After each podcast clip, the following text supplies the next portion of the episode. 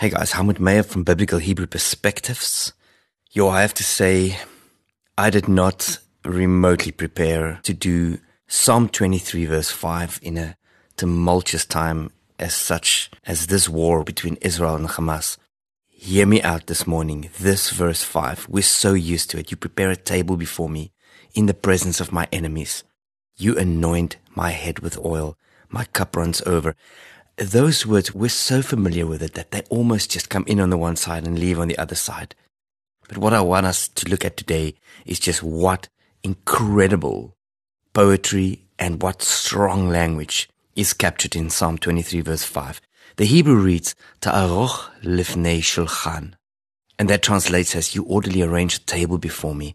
And then, Naget tzorei deshanta, v'shemen roshi, in the face of my enemies or in confrontation with my enemies, you anoint with oil my head. But that word oil is different than the normal anointing, which is the word mashach. And then it ends off with kosi refaya, my cup overflows. First of all, you set a table before me. That Hebrew expression, ta'aroch lifnei shulchan. The verb behind ta'aroch is arach, which means you orderly arrange something. There is actually a military insinuation. Not only does God say, come sit at the table, come eat, come dine in the face of your enemies, but let me put before you food that is arranged orderly. There is thought in it. There's structure in it. And then neget tzorei deshanta veshemen reshi, in confrontation with my enemies. You anoint my head. But that word, deshanta, is different. It means to fatten my head with oil. And you know that the association in the Bible with oil is always to give somebody a different purpose, to give them a different assignment, which by the way is the root word for the concept behind the Messiah, having ultimately a different purpose than the rest.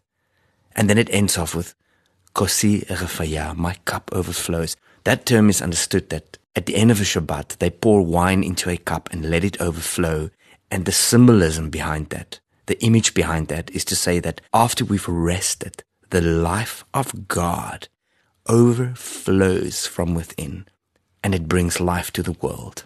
So while Psalm 23 verse 5 on the one end has the image of God inviting us to consider this table, you know, almost nonchalantly in the face of the enemy, if we look at it closely, there are words chosen which has such profound and specific meaning. You orderly arrange a table before me. In confrontation with my enemies, you fatten my head with oil. My cup overflows. The life from within flows out of me.